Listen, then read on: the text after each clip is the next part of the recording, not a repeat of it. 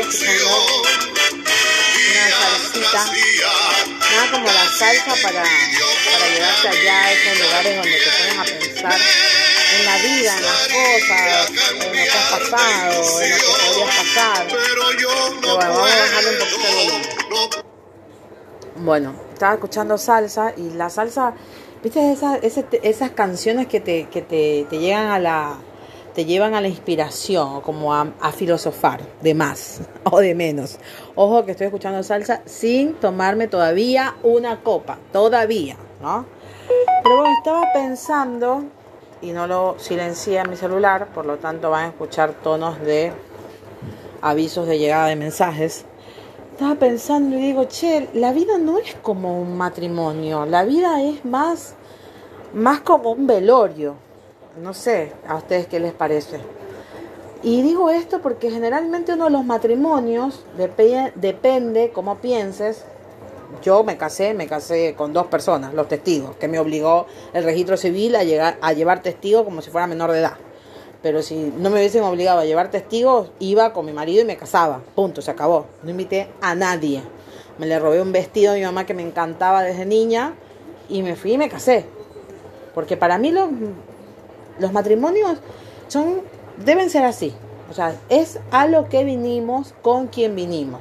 Porque ¿por qué invitar a un montón de gente que seguramente el día de tu boda, mientras vos te has gastado toda la guita posible, están hablando de cómo te queda el vestido, de si lograste bajar o no bajar de peso, de si pareces o no pareces embarazada, de si tu marido es o no es eh, casado o divorciado, de si tu marido está o no está de acorde a tu condición o si tú estás acorde a la condición de tu marido, de si tu suegra o tu suegro te quieren o no te quieren, de si tu mamá está de acuerdo o no está de acuerdo, de que si el que falta es porque no está muy de acuerdo, de que por ahí, si tenemos suerte, si tenemos suerte y es un matrimonio divertido, por ahí viene alguien y dice, yo me opongo. Pero siempre en, en los matrimonios hay ese ambiente de, mm, de como que decíamos que les vaya más mal que bien, ¿me entendés? Y vos estás preocupada por los, no sé, ponele 25, 30, 40, 50. He ido a pocos matrimonios, la verdad. Y a los pocos que he ido han tenido la mala suerte de escogerme dama. y no, no, no, no, no he sido de esas personas. Yo soy más del lado de las personas que van los matrimonios a comer y a beber. Pero pasa, pasa, pasa por la mente de las personas o capaz que al principio llegas regia. Siempre, siempre en el matrimonio, cuando antes de la fiesta, el novio y la novia se dicen de todo, se putean porque el novio no llegó a tiempo, porque no llegó el compadre a tiempo, porque el novio no llevó el smoking que la novia quería, siempre, siempre es como la antesala de lo que va a ser el resto del matrimonio. O sea, siempre hay un quilombo en puerta. Mientras que en los velorios, si ustedes se dan cuenta, es verdad, cuando alguien se nos muere, por lo menos en mi pueblo, en mi, en mi país, se acostumbra a sacar por la radio, por el diario, por la televisión local, se murió fulanito, lo vamos a velar en tal parte. Pero nunca es una invitación dirigida a A. O sea, vos no escoges tus verdugos, no, no escoges con quién vas a despedir a tu ser querido.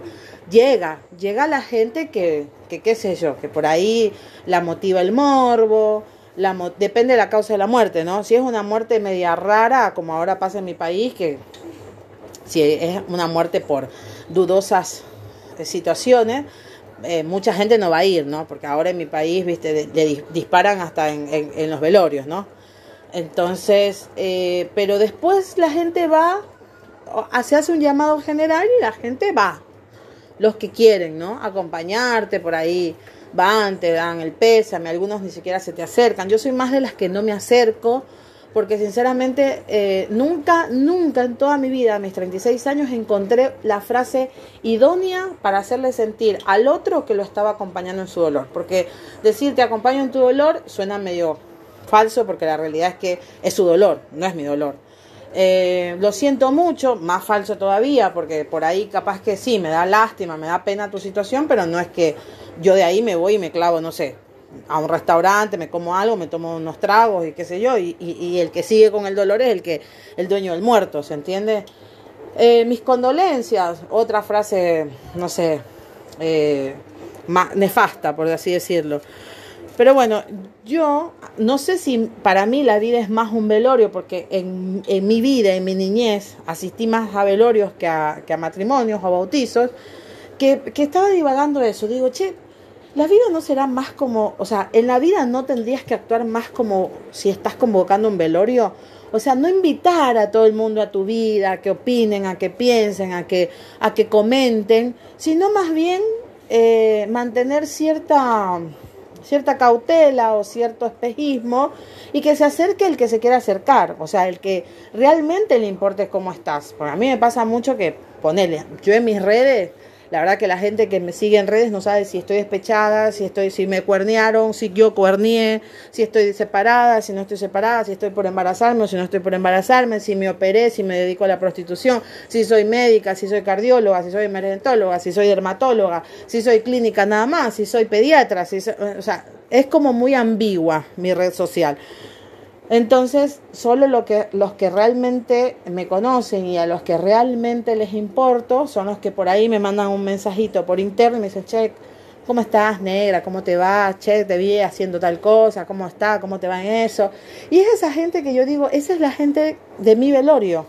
O sea, es la gente que viene y está conmigo y que yo sé que le interesa realmente.